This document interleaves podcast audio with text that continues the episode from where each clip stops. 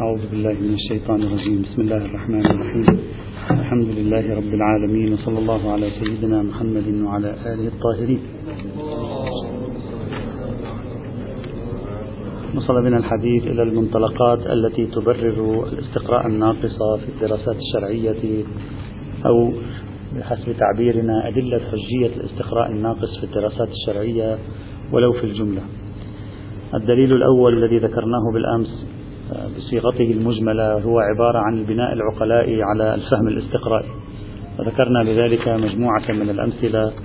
قلنا أن العقلاء بطبيعتهم عندما يراجعون الموارد الجزئية يستنطقون منها أمرا كليا يستكشفونه من خلال الجزئيات بل حياتهم تقريبا قائمة على ذلك. فعندما يأتون إلى الشريعة يلاحظون الموارد الجزئية طبيعة حياتهم العقلائية تدفعهم لأن يخرجوا بمعطيات كلية في الشرع.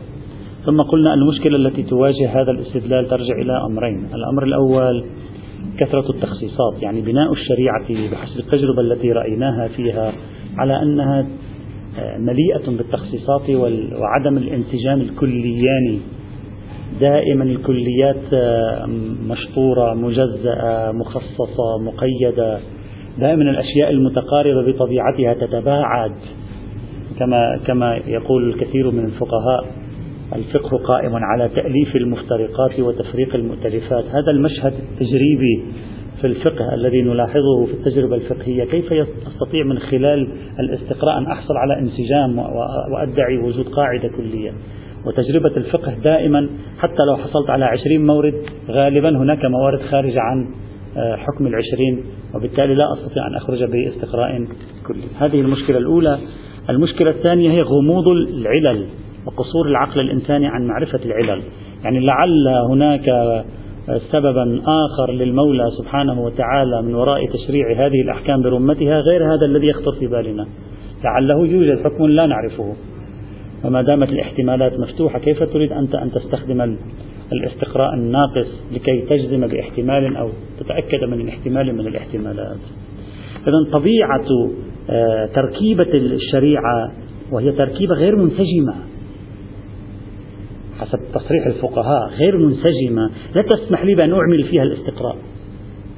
الاستقراء يجعلك تنظر إلى الجزئيات لتوقع بينها انسجاما. ما هو الانسجام؟ هو الكلي يعني الخيط الذي يمر بهذه الجزئيات برمتها.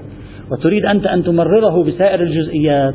هذا الخيط هو عبارة عن الكلي عندما ألاحظ زيد آه، يفكر وألاحظ عمرو يفكر وألاحظ بكر يفكر وألاحظ خالد يفكر. أقول هؤلاء إنسان. ماذا أقول؟ كل إنسان ناطق. أستنتج أن كل إنسان ناطق. هذا الخيط خيط اللي هو عبارة عن كلي الإنسان هو خيط يمر من داخل كل هؤلاء الأفراد ويذهب إلى الأفراد المشابهة. حكم الأمثال فيما يجوز وما لا يجوز واحد. هذا الخيط لا أستطيع أن أعثر عليه في الشريعة. يعني تركيبة الفقه القائمة تركيبة غير منسجمة. اللون الأحمر إلى جانب الأبيض والأبيض داخل الأسود والأسود خارج الأصفر. لا ليس هناك اتساق كيف تريد من أن أجري الاستقراء هنا؟ الذي هو قائم على نظرية الاتساق يعني الاستقراء يريد أن يجعل الأشياء متسقة تحت عنوان واحد. والشريعة التي نجدها بين أيدينا أصلا عندما تمر فيها لا تجدها متسقة تغتسل من المني.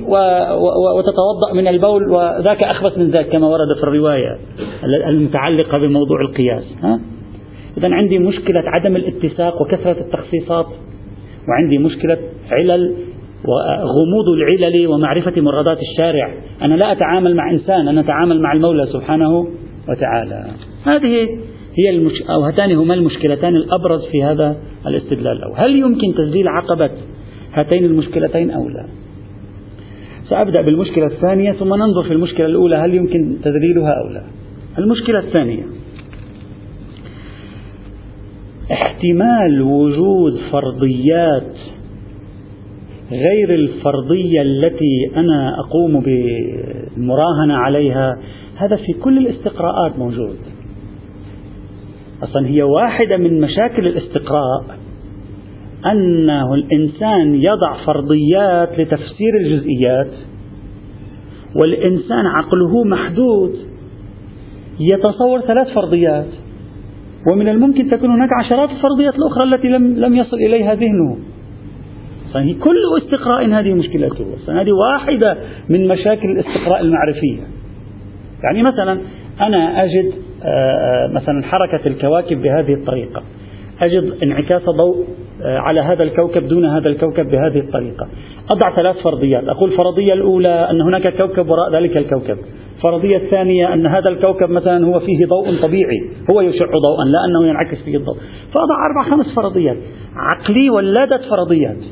لكن كم سيولد سيولد فرضية اثنين ثلاثة أربعة عشرة عشرين؟ ثم أبدأ برصد الحوادث التي رأيت. أي واحدة من هذه الفرضيات تستطيع أن تفسر جميع هذه الحوادث؟ ثم أقول الفرضية واحد فسرت جميع هذه الحوادث. الفرضية اثنين ثلاثة أربعة خمسة ستة إلى عشرة لم تفسر. أطرح الفرضية التسعة وأقول ثبت بالاستقراء الفرضية الأولى. لكن لا يوجد عندي بحسب العادة ما يؤكد لي أنه لا توجد فرضيات أخرى. يمكن في آلاف الفرضيات الأخرى.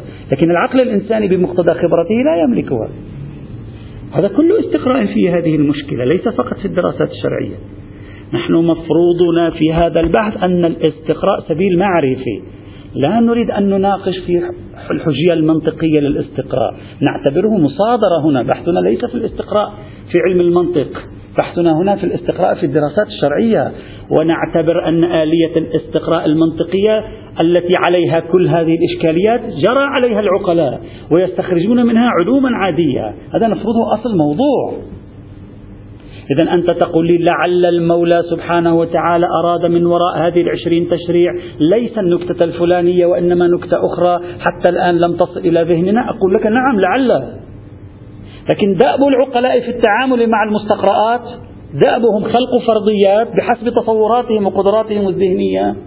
ثم عرض هذه الأفراد المستقرأة على الفرضيات والنظر أي من هذه الفرضيات يمكن أن يفسر الأفراد المستقرأة؟ أو أي من هذه الفرضيات يمكن للأفراد المستقرأة أن ترجحه؟ وهذا طبيعة الاستقراء. وإلا أنت تواتر القرآن لا يمكن أن يثبت لك أن القرآن صدر من النبي. لأن من الممكن لعله لعل لعل المنطقية. الله له مصلحة من وراء أن يجري القرائن المختلقة على لسان آلاف من الناس لمصلحة ابتلاء البشر. لا أدري لعل. قل لعل موجودة وين ما كان. إذا أردنا أن نفكر. حتى في تواتر القرآن تواتر الحديث إثبات النبوات كله يجري أيضا. إذا الإشكالية الثانية التي تقول بأنني لا أستطيع أن أعمل بهذا الاستقراء لاحتمال وجود علل أخرى لم تخطر على بالي هي موجودة في الأفق المولوي لله تبارك وتعالى احتمال معقول. نحن لا ننفي والاستقراء لا ينتج نتائج برهانية يقينية قاطعة. لكن نقول بحسب البشر يتعاملون بحسب ما توفر لهم من فرضيات. ويجرون الاستقراءات لإثبات الفرضيات التي جاءت في مخيلتهم. وهذا هو طبع العمل الاستقرائي. هلا فلسفة تقول حجة غير حجة؟ بحث آخر. نحن الآن نتكلم في البناء العقلائي. إذا طبيعة العملية الاستقرائية قائمة على هذا الموضوع. بالتالي لا يصلح أن يكون ذلك إشكالا في الفهم. هذا الإشكالية الثانية إذا يمكن تجاوزها. خلق الفرضيات التي لا نعرفها لا يبطل قدرة الأفراد المستقرأة على إثبات واحدة من الفرضيات المحتملة التي تخطر في ذهننا.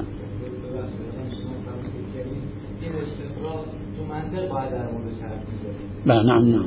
نفترضه نحن هنا أنه مسلم من الناحية المنطقية على غير مسالك الأرسطيين. لأن على مسالك الأرسطيين ثمة نفترضه على مسالك الاستقرائيين الذي ندعي أن الطبائع العقلية تجري عليه.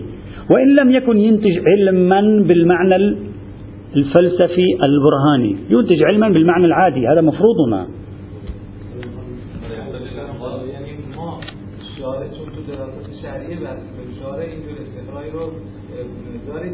أمضاه. نعم. هذا استقراء ينتج الاطمئنان بتعابيرنا الأصولية والإطمئنان بحاجة إلى إمضاء وقد أمضي. لأن لم نجد ردعا عنه. باستثناء ما سوف يأتي في بحث القياس دائما أن المعوقات نوكلها إلى بحث القياس. هذا المشكلة الثانية. المشكلة الأولى هي المشكلة الصعبة المشكلة الأولى. قد يقال كما هو يلوح من إشارات سبق أن ذكرناها في العام الماضي إشارات موجودة في كلام الشاطبي. قد يقال هنا نحن لا نريد من التعميم الاستقرائي في الدراسات الشرعية أكثر من الحصول على ما هو في قوة العموم اللفظي. أرجوك تأمل معي جيدا. أنت إذا عندك دليل عام ماذا تقول؟ مثلا كل نجس العين حرام أكله. عندك دليل عام. ماذا تقول؟ تقول عندي دليل لفظي عام أتمسك بالعموم. جاء مخصص. قال النجس العين الفلاني يجوز أكله. مثلا تقول الدليل العام يجري في جميع النجاسات باستثناء واحدة. ما معنى هذا الكلام؟ معناه أن التعميمات اللفظية هي مرجع لنا حيث لا تخصيص حيث لم يثبت التخصيص. وهكذا نحن نفعل صحيح أو لا؟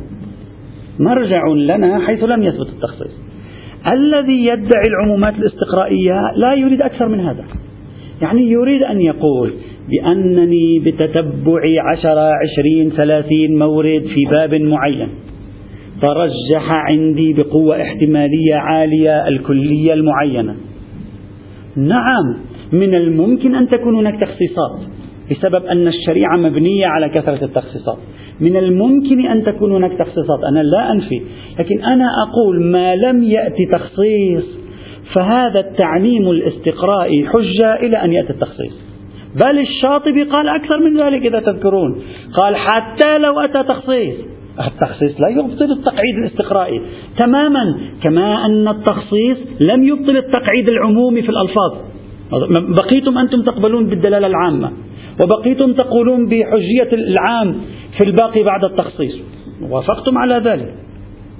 إذا زعم من يد أو زعم نتصور طبعا. زعم من يدعي التعميم الاستقرائي بمثل البناء العقلائي ليس حصول اليقين بأنه لا تخصيص في المورد. يبقى بمعرفته بإطار الشريعة يحتمل أنه من الممكن أن تكون هناك تخصيصات. لكن طبيعة العقلاء أنهم عندما يستقرئون الموارد الكثيرة الجزئية يستخرجون القاعدة العامة مهيئين أنفسهم للتخصيص. قيمة التعميم الاستقرائي أنه عرض التخصيص أو احتمل عروض التخصيص يبقى العام الاستقرائي كالعام اللفظي يرجع إليه حيث لا تخصيص. هو هذا مدعى الشاطبي الذي سنرى الآن إذا صحيح أو لا الآن الآن سنتكلم. إذا مدعى الشاطبي في الجواب عن عن إمكانية التعميم الاستقرائي في باب التخصيصات مدعى هكذا أنني بتجميع القرائن والموارد أحصل على قاعدة كلية ومعنى كلمة القاعدة الكلية لا الموجب الكلية. إحنا ما نشتغل منطق هنا. معنى القاعدة الكلية أنها مرجع حيث لا تخصيص. أسألك سؤالا أنت عندما تجد دلالة لفظية عامة ألا تأخذ بالعموم وتقول مراد جدا؟ إلى أن يأتي المخصص المنفصل فإن جاء المخصص المنفصل هدم الإرادة الجدية ولكنني أستطيع أن أبقي عليها في غير ما ورد فيه التخصيص. طيب أنت تعلم بأن الشريعة مبنية على كثرة التخصيصات. كيف حصل لك وثوق بالإرادة الجدية للعام؟ ونفس الإشكال يأتي أيضا في التعميمات اللفظية. ما أنت لما رأيت بناء الشريعة على تمزيق الكليات وهكذا ادعاءنا في الإشكال عليهم. لما رأيت الشريعة قائمة على تمزيق الكليات وما من كلي إلا وقد أخرج منه مورد موردان ثلاثة أربعة عشر عشرين. حتى بعض الموارد وقعوا في إخراج الكثير. نعم.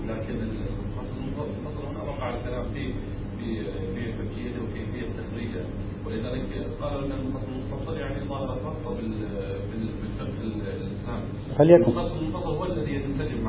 بالعكس. كلامكم هذا يؤيد ما أدعيه. كلامكم معناه أن بناء الشريعة رغم أنه قائم على المخصصات المنفصلة رغم أنه قائم على المخصصات المنفصلة إلا أنكم في مباحث الأصول قلتم بحجية العام فيما لم يرد فيه مخصص منفصل فيما لم يثبت ورود مخصص منفصل فيه. لا لم يرد واقعا لم يثبت لم يصل المخصص المنفصل. لماذا بقيتم على الثقة بظهور العام في العموم؟ استعمالا وجدا. رغم أن الشريعة مبنية على تمزيق دلالة العمومات. جدا.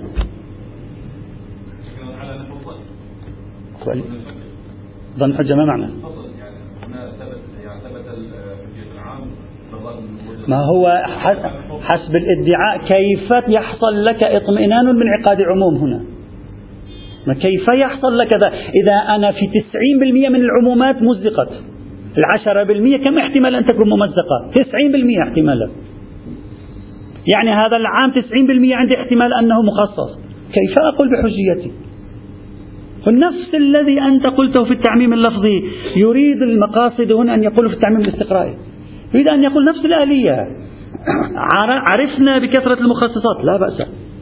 كما أن مجيء الدلالات اللفظية سمح لنا بالبناء العقلاء أن نعتبرها أصلا مرجعيا ما لم يرد مخصص. وعلى هذا تبان العقلاء. نفس الشيء نقوله في التعميمات الاستقرائية. على هذا يتبان العقلاء أنهم يرجعون حتى لو كانوا يحتملون وجود المخصص. بل حتى لو رأوا المخصص في موارد متعددة. هذا ما يستنطق من كلمات الشاطبي الذي قال بحجية التعميم الاستقرائي ولو أحرزنا التخصيص فيه. فضلا عما إذا شككنا في التخصيص. يعني هذا ادعاء الشاطبي. يعني ادعاؤه هنا. إلا أن هذا الكلام هو هنا لب المشكلة في باب التعميمات الاستقرائية. اترك الآن التعميم اللفظي اللي ممكن واحد حتى في التعميم اللفظي يناقش الآن. اتركه التعميم اللفظي. مشكلة المشاكل أنه كيف أحصل على قوة الظن بوجود قاعدة كلية؟ من الأول من الأول. كيف أحصل على قوة الظن بوجود قاعدة كلية؟ الإيراد علينا بالعمومات اللفظية فليكن. فليكن الإيراد بالعمومات اللفظية واردا. فليكن جاريا. فليكن سقطت التعميمات. فليكن. هذا بحث آخر. هذا إيراد نقضي ليس حليا. ليس حليا. هذا الإشكال الآن يأتي على التعميمات اللفظية ويأتي على التعميمات الاستقرائية. من أين يحصل لي إمكانية أن أحصل ظن قوي بوجود تعميم للمولى في المورد مع أنني رأيت في تسعين بالمئة من الموارد التي يجري حكما فيها على عشرات الموارد ولكنه في سائر الموارد يخرجها بالتخصيص كيف أعرف مشكلتي مع بنية الشريعة بحسب الموجود أمامي في التجربة الفقهية؟ بنية الشريعة بحسب التجربة الفقهية الموجود أمامي غير متسقة يعني أنت أيها الاستقراء تريد أن تقول لي أجعل الموارد الكثيرة تثبت الاتساق في القاعدة مع أن بنية الشريعة بحسب التجربة الفقهية لا يوجد فيها اتساق. يعني أنا حتى الظن لا يحصل لي. حتى إلا إذا بلغت الموارد المستقرأة بالعشرات. إلا إذا كان عددها هائلا. وأين لك أن تأتي بأعداد هائلة في الموارد المستقرأة؟ إلا على مستوى استقراء الشريعة كلها. يعني الكليات الخامس. حفظ العقل وحفظ الدين وحفظ المال التي ذكروها ذكرها المقاصديون. هذه بحث آخر. إذا ما زال في مشكلة يعني ما زال مجرد ادعاء أن العقلاء يبنون على تتبع موارد جزئية فيحصلون على قاعدة كلية ما زال أمامنا مشكلة أن هذا المتكلم لا أستطيع أن أطبق عليه هذه القاعدة. لأن هذا المتكلم رأيته في تمام الموارد تقريبا ما من حكم يجري على عشرات الموارد إلا وشبيهها يجري عليه حكم مناقض. إذا بعد لا أستطيع أن أثق. فطريقة الاستدلال بالبناء العقلاء بهذه بهذا التعبير ليست موثوقة حتى الآن. يجب أن نطورها وهو ما سنفعله في الدليل الثاني. يعني لازم نطور طريقة الاستدلال بحيث نستطيع أن نجبر هذا النقص الموجود في الدليل الأول على حجية التعميمات الاستقرائية. وهو, وهو آه، دليل وهو إشكال صغروي هنا. عدم وجود إمكانية لتحصيل الظن القوي من من الموارد الاستقرائية.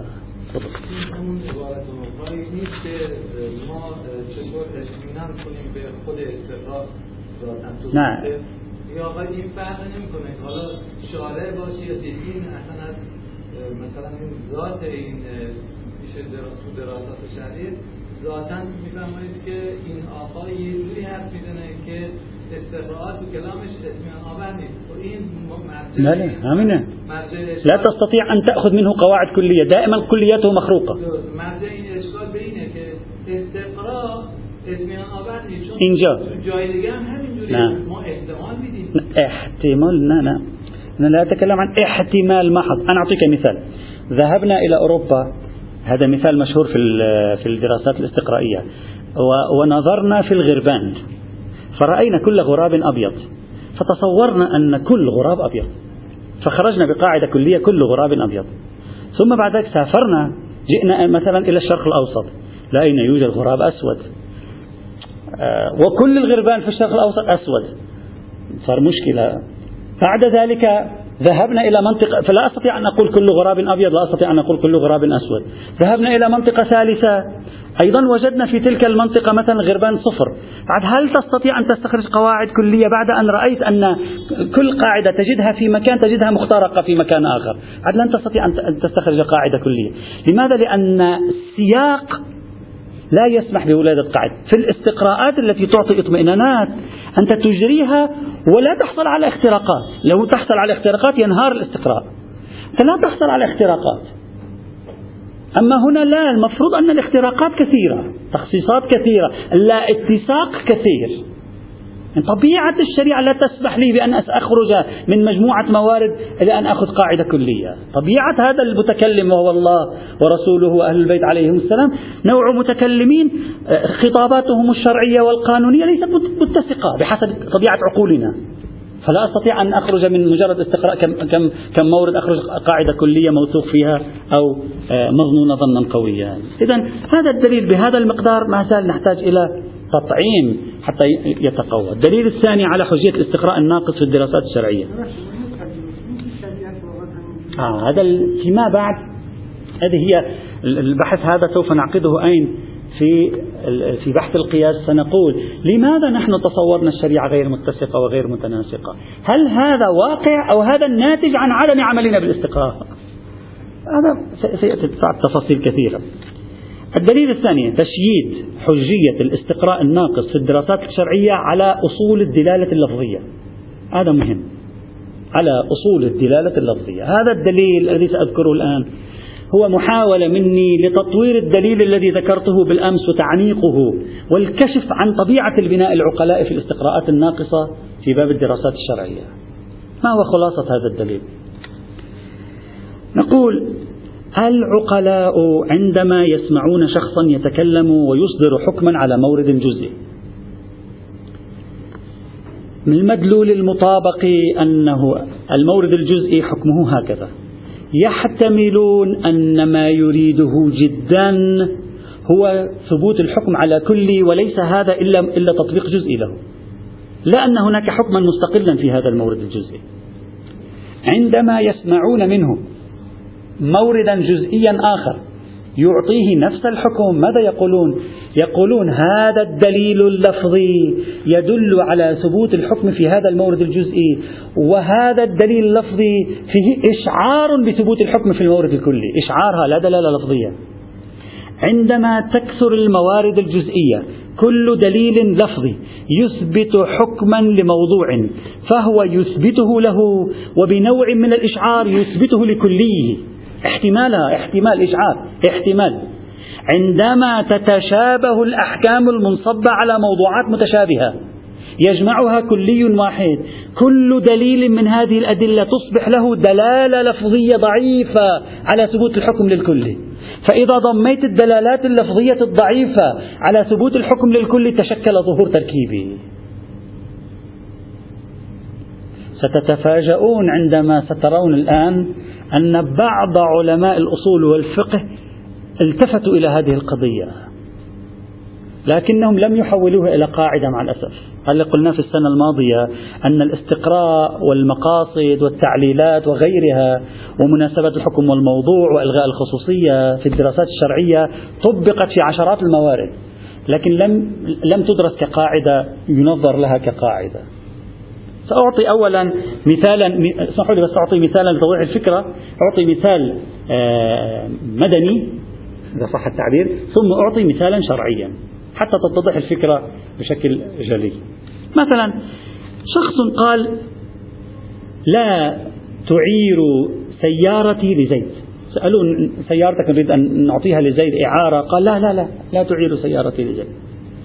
في موضع آخر قال لا أقبل أن تعير كتبي لعمرو. في موضع ثالث قال لا أقبل أن تعير ساعتي لبكر. وهكذا وجدناه في سلسلة من الموارد. لا يقبل أن يعير هذا الغرض لزيد لا يقبل أن يعير هذا الغرض لعمرو لبكر لخالد لسعيد لأسعد لمسعود إلى آخره. ماذا نقول في نهاية المطاف؟ نقول كل نص من نصوصه هذا كل تصريح من تصريحاته فيه إشارة دلالية احتمالية أنه لا يقبل بإعارة أغراضه لأحد. ثمة احتمال إشاري دلالي احتمال إشاري دلالي ضعيف جدا. فعندما يأتي النص الثاني يتعاضد النصان فتقوى احتمالية أنه يدل بالدلالة الالتزامية إذا صح التعبير على أنه لا يريد إعارة أغراضه لأحد. فإذا جاء النص الثالث في مورد ثالث قوي احتمال أنه في الأصل يريد أن يقول أصلا أنا لا أقبل بإعارة أغراضي لأحد. كل ما في الأمر المورد كان كذلك صرح بالمورد. كلما زاد عدد التصريحات في الموارد تعاضدت الاحتمالات الدلالية الضعيفة جدا في كل مورد على القاعدة الكلية. تشكل من تركيب الأدلة منضمة إلى بعضها بعضا. ظهور تركيبي ارتفع من مستوى الإشعار إلى مستوى الظهور فماذا نقول؟ نحن العقلاء ماذا نقول؟ نقول هذا الشخص لا يقبل أن يعير أغراضه لأحد. بعدين إذا جاءني زيد قال لي اطلب منه أن يعيرني الكرسي التي عنده أقول له لا لا حبيبي هذا لا يقبل. كيف عرفت لا يقبل؟ لأنني من تتبع الموارد الجزئية هذه استنتجت من دلالات تعبيره بنحو من الدلالة الالتزامية أنه لا يريد الكل لا أنه فقط لا يريد الجزئي. فأجزم بالقاعدة الكلية.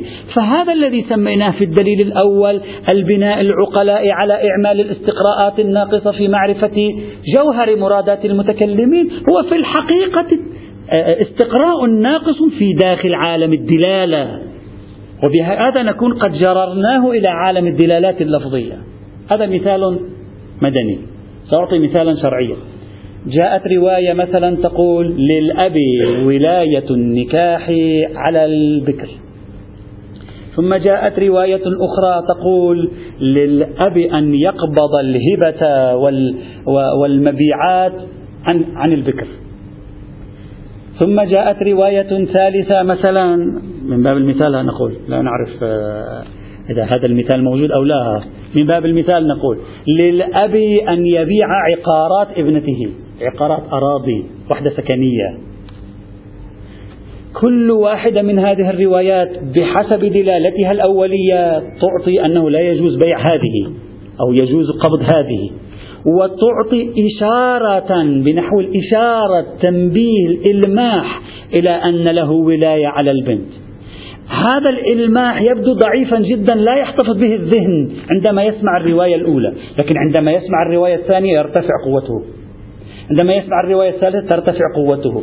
فيحصل من تركيب مجموع هذه الروايات قناعة بأن ظاهر مجموع نصوصه في علاقة الأب بابنته البكر أنه يرى له الولاية عليها في جميع الموارد.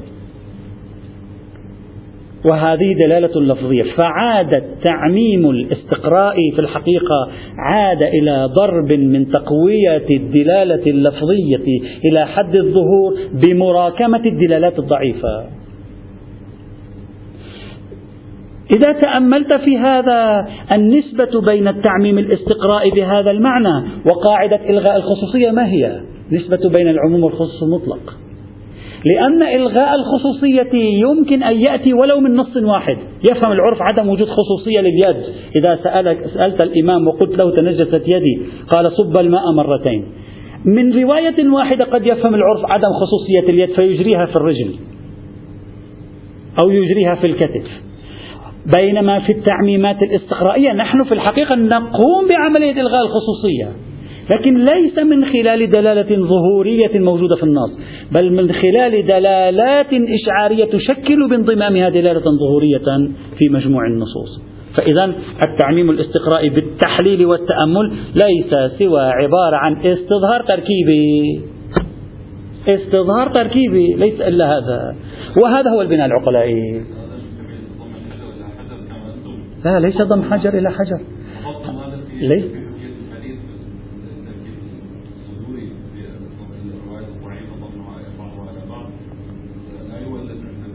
يقين؟ من قال أين قلت؟ بالعكس قلت في, في كتاب حجية الحديث أنه لا يشترط في التواتر أن يكون الخبر صحيح الإسناد. يولد صدورا. لا, لا, لا هذا بحث آخر. لا, لا يشترط في حجية التواتر العلمية أن يكون أن تكون الأخبار صحيحة الإسناد. ذاك كان إشكال في مورد آخر إشكال فيما لو كانت كثرة الأسانيد في طول الزمان لا في عرض الزمن. يعني لا في زمن واحد كانت الأسانيد كثيرة. في زمن كانت الأسانيد قليلة في زمن لاحق الأسانيد كثيرة هناك طرحنا إشكالا في بحث حجية التواتر في محله. لكن أصل أن التواتر لا ينعقد إلا بالأخبار الصحيحة لا لا يوجد شيء من هذا أصلا آه، في هذا فهذا ليس حجر جنب الحجر هذه دلالات إلى جنب بعضها تتراكم يقوى الاحتمال. وإلا إذا كان من باب ضم الحجر إلى جنب الحجر كل الاستقراءات لا قيمة لها يعني كلها حجر إلى جنب حجر.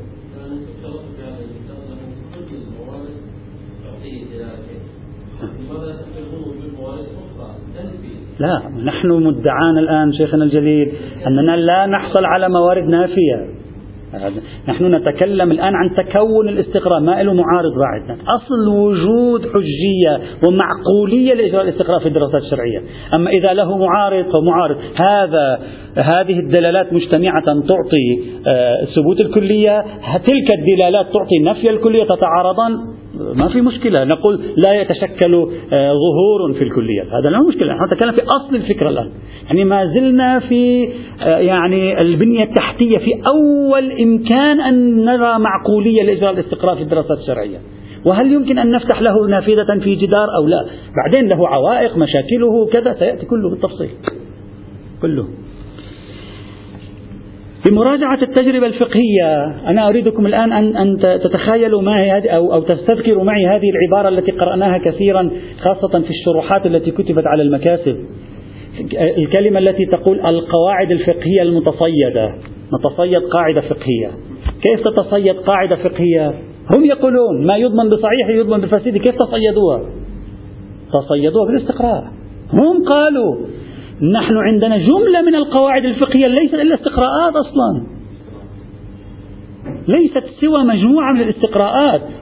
ولذلك أطلقوا عليها قاعدة متصيدة في مقابل القاعدة اللفظية. يعني القاعدة التي عليها دليل لفظي. قالوا هذه قاعدة ليس عليها دليل لفظي إنما هي قاعدة متصيدة. فأنت لو تأملت جوهر فكرة القواعد الفقهية المتصيدة أو القواعد المتصيدة في الدراسات الشرعية عموما ستجد ليس إلا عملية تجميع لموارد متعددة.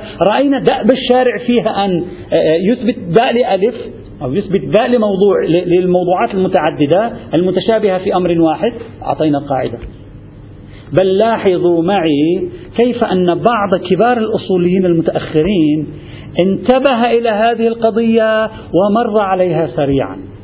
مثلا الشيخ النجفي رحمة الله تعالى عليه صاحب جواهر الكلام في بحثه حول نزح البئر سأعطي ثلاث أربع أمثلة فقط لكي تتكرس الفكرة أكثر وهم هم لكي نطمئن لها أكثر. أن إعطاء نصوص للعلماء هم يوجب مزيدا من الطمأنينة وإمكان التفاوض مع الفكرة أكثر. شيخ النجفي قال وردت في كثير من الروايات نزح البئر لكذا لموت الفأرة لنزول الكذا للميتة في الميت الميتة في البئر إلى آخره. ففي موارد لم يرد فيها نزح البئر. هل نقول لا يوجد فيها نزح؟ قال لا فيها نزح غير مقدر فماذا نفعل؟ ننزح البئر كله. من أين أجت هذه؟ من أين أتيت يا شيخنا النجفي بفكرة أننا ننزح البئر برمته قال لاحظ العبارة. قال إن استقراء ما ورد من الشارع في مقادير النزح يعني يقبلون به لكن لا ينظرون له في أصول الفقه. هذه هذا الذي نحتاجه. هذه التطبيقات التي لمسوها بوعيهم العقلاء. نريد أن ننظر لها. هذا ما نريد أن نفعله هنا. إن استقراء ما ورد من الشارع في مقادير النزح حتى ما اتفق مش ما هون الموصولة يعني حتى لم يتفق ما هو النافية حتى ما اتفق أنه سئل يوما عن نجاستين إلا وذكر لها مقدرا بل غير النجاسة كاغتسال الجنوب كله ما صادف أن الإمام سئل عن نجاستين إلا وقال له نزح مقدر. يقول إن استقراء ما ورد من الشارع في مقادير النزح كذا وكذا يفيد أن كل نجاسة لها مقدر. تعميم استقراء هذا. لكن منه ما وصل ومنه ما لم يصل إلينا. فالاحتياط هو جعل احتياطية. فالاحتياط حينئذ بناء على الوجوب التعبدي نزح الجميع. حتى لأن المقدر لا نعرفه. فحتى تفرغ الذمة حتى يتحقق اليقين بالطهارة نبقى ننزح ننزح إلى أن ينزح الجميع. لا نعرف المقدر ما هو لكن نعلم أن ثمة مقدر. طيب. ثم يقول ودعوى أن الاستقراء. لطيف منه هذا يعني ينتبه للإشكالية. يقول ودعوى أن الاستقراء إن لم يفد العلم فلا حجة فيه لكونه قياسا. أرجع الاستقراء للقياس على عكس الصدر. الذي فصل بين الاستقراء والقياس. وهذا الموضوع مهم جدا فيما بعد في بحث القياس سنتوقف عنده كما قلنا. ودعوى أن الاستقراء إن لم يفد العلم فلا حجة فيه لكونه قياسا. وإفادته العلم ممنوعة يعني الاستقراء لا يفيد العلم وإن لم يفيد العلم فلا حجية فيه. يدفعها يدفع هذه الدعوة. إنا نمنع عدم حجيته على التقدير الأول. يعني نرى حجية الاستقراء ولو لم يفيد العلم. نرى حجية الاستقراء كيف؟ كيف؟ أرجوك هنا هذا التعليل اللي هو مر معه مرور الكرام هو الذي يهمنا في تكوين الدليل الذي قلناه. يقول إذ الظاهر حجية مثله يعني حجية مثل هذا الاستقراء كيف؟ لاستفادته من الأدلة. بل كثير من القواعد الشرعية مبناها على ذلك. يعني هذا الاستقراء حجة كيف؟ لأنني استفدته من الأدلة. يعني أنا فهمته من نفس الأدلة. لا فهمته من خارج الأدلة. آه. هذا عبارته قريبة لأن نفهم منها أنه يريد المعنى الذي قلناه. يعني نفس الأدلة لها ظهور تركيبي انضمامي. عبارته غير واضحة لكن محتملة. تعال معي إلى عبارة الميرزا الأشتياني. ولاحظ صاحب الجواهر ماذا قال؟ بل كثير من القواعد الشرعية مبناها على أصلا كثير من القواعد الشرعية استقرائية. يا أخي إذا أنت كثير من القواعد الشرعية بانية على الاستقراء ألا يحق لهذا الاستقراء المسكين ابن المسكين أن يفرد له بحث في أصول الفقه؟ يحق له والله. حنا نعرف هذا الاستقراء منين تجي حجيته؟ كيف هي قواعده؟ ما هي موانعه؟ ما فرقه عن القياس؟ مع الأسف لم يبحث. إلا قليلا. رحمة الله تبارك وتعالى على صاحب القوانين وصاحب الفصول. فهم من القلائل بين المتأخرين متأخرين المتأخرين الذين كانوا يشيرون إلى هذا النمط من القواعد اللي هو ما منظر له في أصول فقه الشيعي مطروح في أصول فقه السني. فيعطون رأيا إماميا في الموضوع ويسعفون البحث أكثر فأكثر كما سوف نرى. الميرزا الأشتياني ماذا يقول؟ في, في تعليقه على كلام للشيخ الأنصاري في بحر الفوائد. يقول الوجه فيه ما أف... الوجه فيما أفاده أن الاستقراء التام غير حاصل كما هو ظاهر والناقص غير مفيد جزما لعدم رجوعه إلى الظن اللفظي على تقدير تسليم الاستقراء. إلى أن يقول نعم نعم لو حصل من مجموع ما ورد في الباب بانضمام بعضها مع بعض من جهة تراكم الاحتمالات المستندة إلى اللفظ إلى اللفظ. تراكم الاحتمالات التي أخذتها من أين؟ أخذت من اللفظ. يعني اللفظ فيه احتماليات ولو ضعيفة. بتراكمها أخذت حصل لي الظن بالحكم دخل في الظن اللفظي. يعني دخل في الظهورات اللفظية. لكنه محل تأمل عند شيخنا الأستاذ العلامة شيخ الأنصاري. إذا يفتح الميرزا الأشتياني أيضا ما يساعدنا فيما طرحناه في الاستدلال الثاني. إرجاع التعميمات الاستقرائية في الحقيقة إلى دلالات لفظية تركيبية. لاحظ المحقق القزويني في تعليقته على المعالم أيضا ماذا يقول؟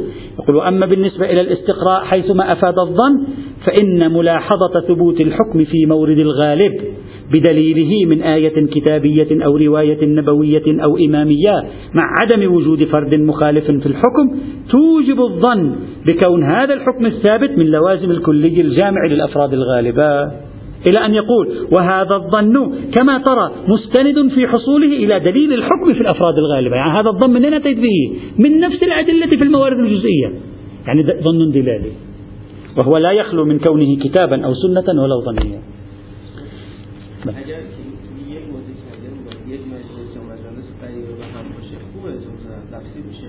ولی اگه مفروض بگیریم این چند خب. فاصله زمانی هم زیاده. همون اشکالای قرینه منفصل هم اینجا با قوی تر مثلا قرینه منفصل چی؟ اینجا قرینه منفصل نه چون اینا منفصل از همه دیگه. ظهور. جزئی این.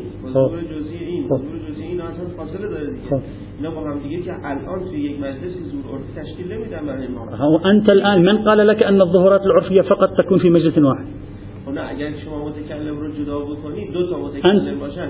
لا دو تا متك... لا دو تا متكلم ال... ال... النبي واهل بيته متكلم واحد.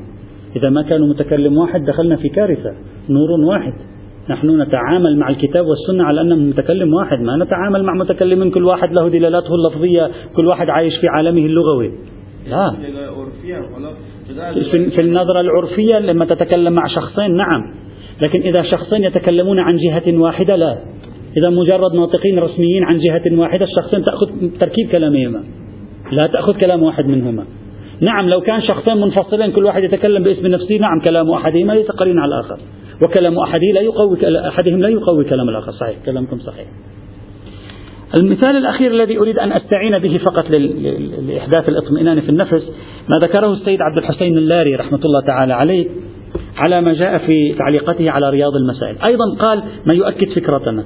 قال فلا يتم الاستدلال على الكلية بمجرد هذا الاستقراء الناقص وإن أفاد الظن بالكلية إلا أن يقال بعموم حجية الظن المستفاد من ظواهر الألفاظ ولو استنبط من مجموع مداليل مركبة منضمة بعضها إلى بعض. يعني يريد هؤلاء الفقهاء والأصوليين أن يتصوروا ظهورات تركيبية إذا كانت هذه الفكرة جارية في البناءات العقلائية وفي حياة العقلاء فهذا معناه إجراء الاستقراءات في الدلالات اللفظية لتكوين القاعدة. بالمثالين اللي ذكرناهما مثال الإعارة وهو مثال مدني ومثال ولاية الأب على البكر في جميع الأمور وهو مثال شرعي. يقول كدلالة التنبيه والإشارة يعني يقول هذه دلالات ضعيفة. كل نص على حدة لا يعطي التعميم الاستقرائي. دلالة ضعيفة لكن انضمام النصوص إلى بعضها يقوي دلالة كل واحدة. فيحصل من من المجموع دلالة قوية. سيما بملاحظة أن استفادة الكلية من تلك الموارد الجزئية هذا شوف عبارته لطيفة جدا. يقول سيما بملاحظة أن استفادة الكلية من تلك الموارد الجزئية ليس بأقصر من استفادة كلية اعتبار الاستصحاب من مورد نصوصه الجزئية. بناء على أن التعميم في الاستصحاب ليس ناشئا من التعليل وإنما ناشئ من تتبع الموارد. ضممنا بحث الطهارة إلى بحث لباس المصلي إلى بحث آه، آه، موضوع الهلال على ما جاء في إحدى الروايات ضممناها إلى بعضها فاستنتجنا كلية الاستصحاب. ثم يقول ولا من استفادة كلية تنجس القليل بمجرد الملاقاة من استقراء موارده الجزئية المنصوصة. أصلا أنت لو تراجع كتاب الطهارة روايات الطهارة مش كتاب الطهارة في الفقه روايات الطهارة لولا تستخدم التعميمات الاستقرائية لولا تستخدم إلغاء الخصوصية بعد تتبع الموارد المتشابهة أنت ما يحصل عندك هذا كتاب الطهارة اللي أنت شايفه في الرسالة العملية. الإمام يسأله شخص, يسأله شخص يقول له ماء موجود في كذا وكذا. قال نعم طهره بكذا وكذا. يمكن خصوصية للماء الموجود في كذا كما قالوا في خصوصية الطفل كما قالوا في خصوص الطهر. ممكن كل هذه تكون لها خصوصياتها لكنهم بعد تتبع الموارد المتشابهة في قلة الماء قالوا لا خصوصية لهذه الموارد. يعني مراك يعني التعميم الاستقرائي هم في الحقيقة أنت لو دخلت في عمقه ليس إلا تعميما استقرائيا في هذا المجال. وعليه. وعليه بناء عليه. إذا تمت الموافقة على هذه المقاربة اللغوية التركيبية المبنية على الاستقراء والتوليف فليس أقل من أن هذه النتيجة تحصلت معنا ببركة الاستقراء فتحصل لي دلالة إطلاق تحصل لي ظهورا في التعميم قوة وما ندعيه من بناء العقلاء على العمل بالاستقراءات ليس إلا هذا ليس الشكل الأول وإنما هذا الشكل الذي يربطنا بباب الدلالات هذا فيما يتعلق بهذا البرهان الثاني لماذا؟ السؤال. الآن سنسأل أنفسنا سؤال. لماذا نحن حتى نحن الآن في هذا المجلس لماذا نحن ما نزال قلقين؟ وكل يعني متفقهة وفقهاء الإمامية يبقون قلقين من هذا النمط رغم أنهم طبقوه في عشرات الموارد لكن يظلون على قلق من تحويله إلى قاعدة. ما السبب في رأيكم أنه لم يحصل الاستقراء على حجيته بواسطة تحويله إلى دلالات لفظية بهذه الطريقة في الدراسات الأصولية الشيعية؟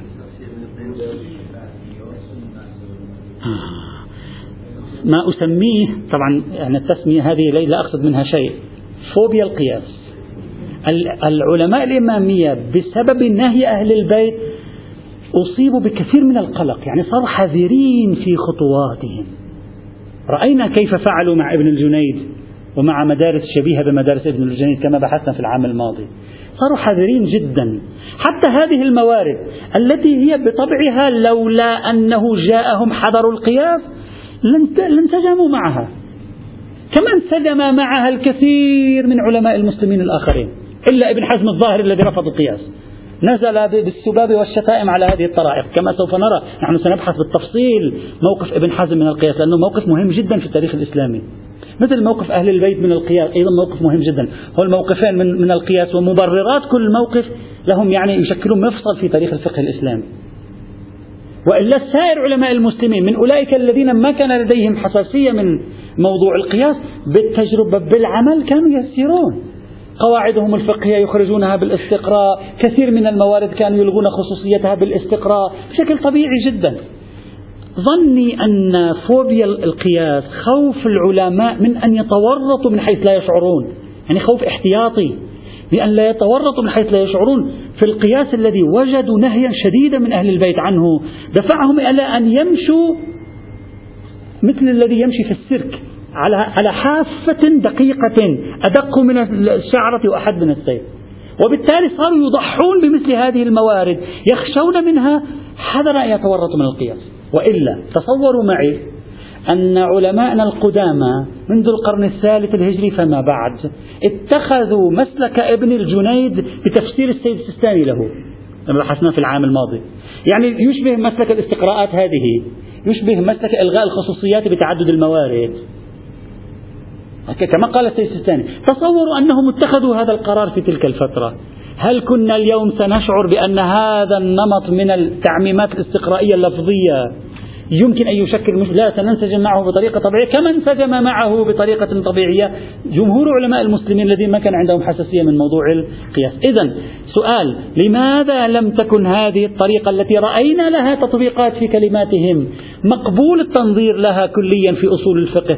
أو واسعة الانتشار في أعمالهم الجواب في ظني أن الحذر والقلق من ورطة القياس لوثة القياس ربما يكون قد أدى إلى الكثير من لذلك دائما كانوا يقولون دائما هذا موجود في تعابيرنا نحن في أدبياتنا في في الاجتهاد في الاجتهاد الإمامي دائما احتمال خصوصية. لعله هذا المورد خاص لعله توجد نكتة هنا. هذه اللغة نحن كثير نستخدمها.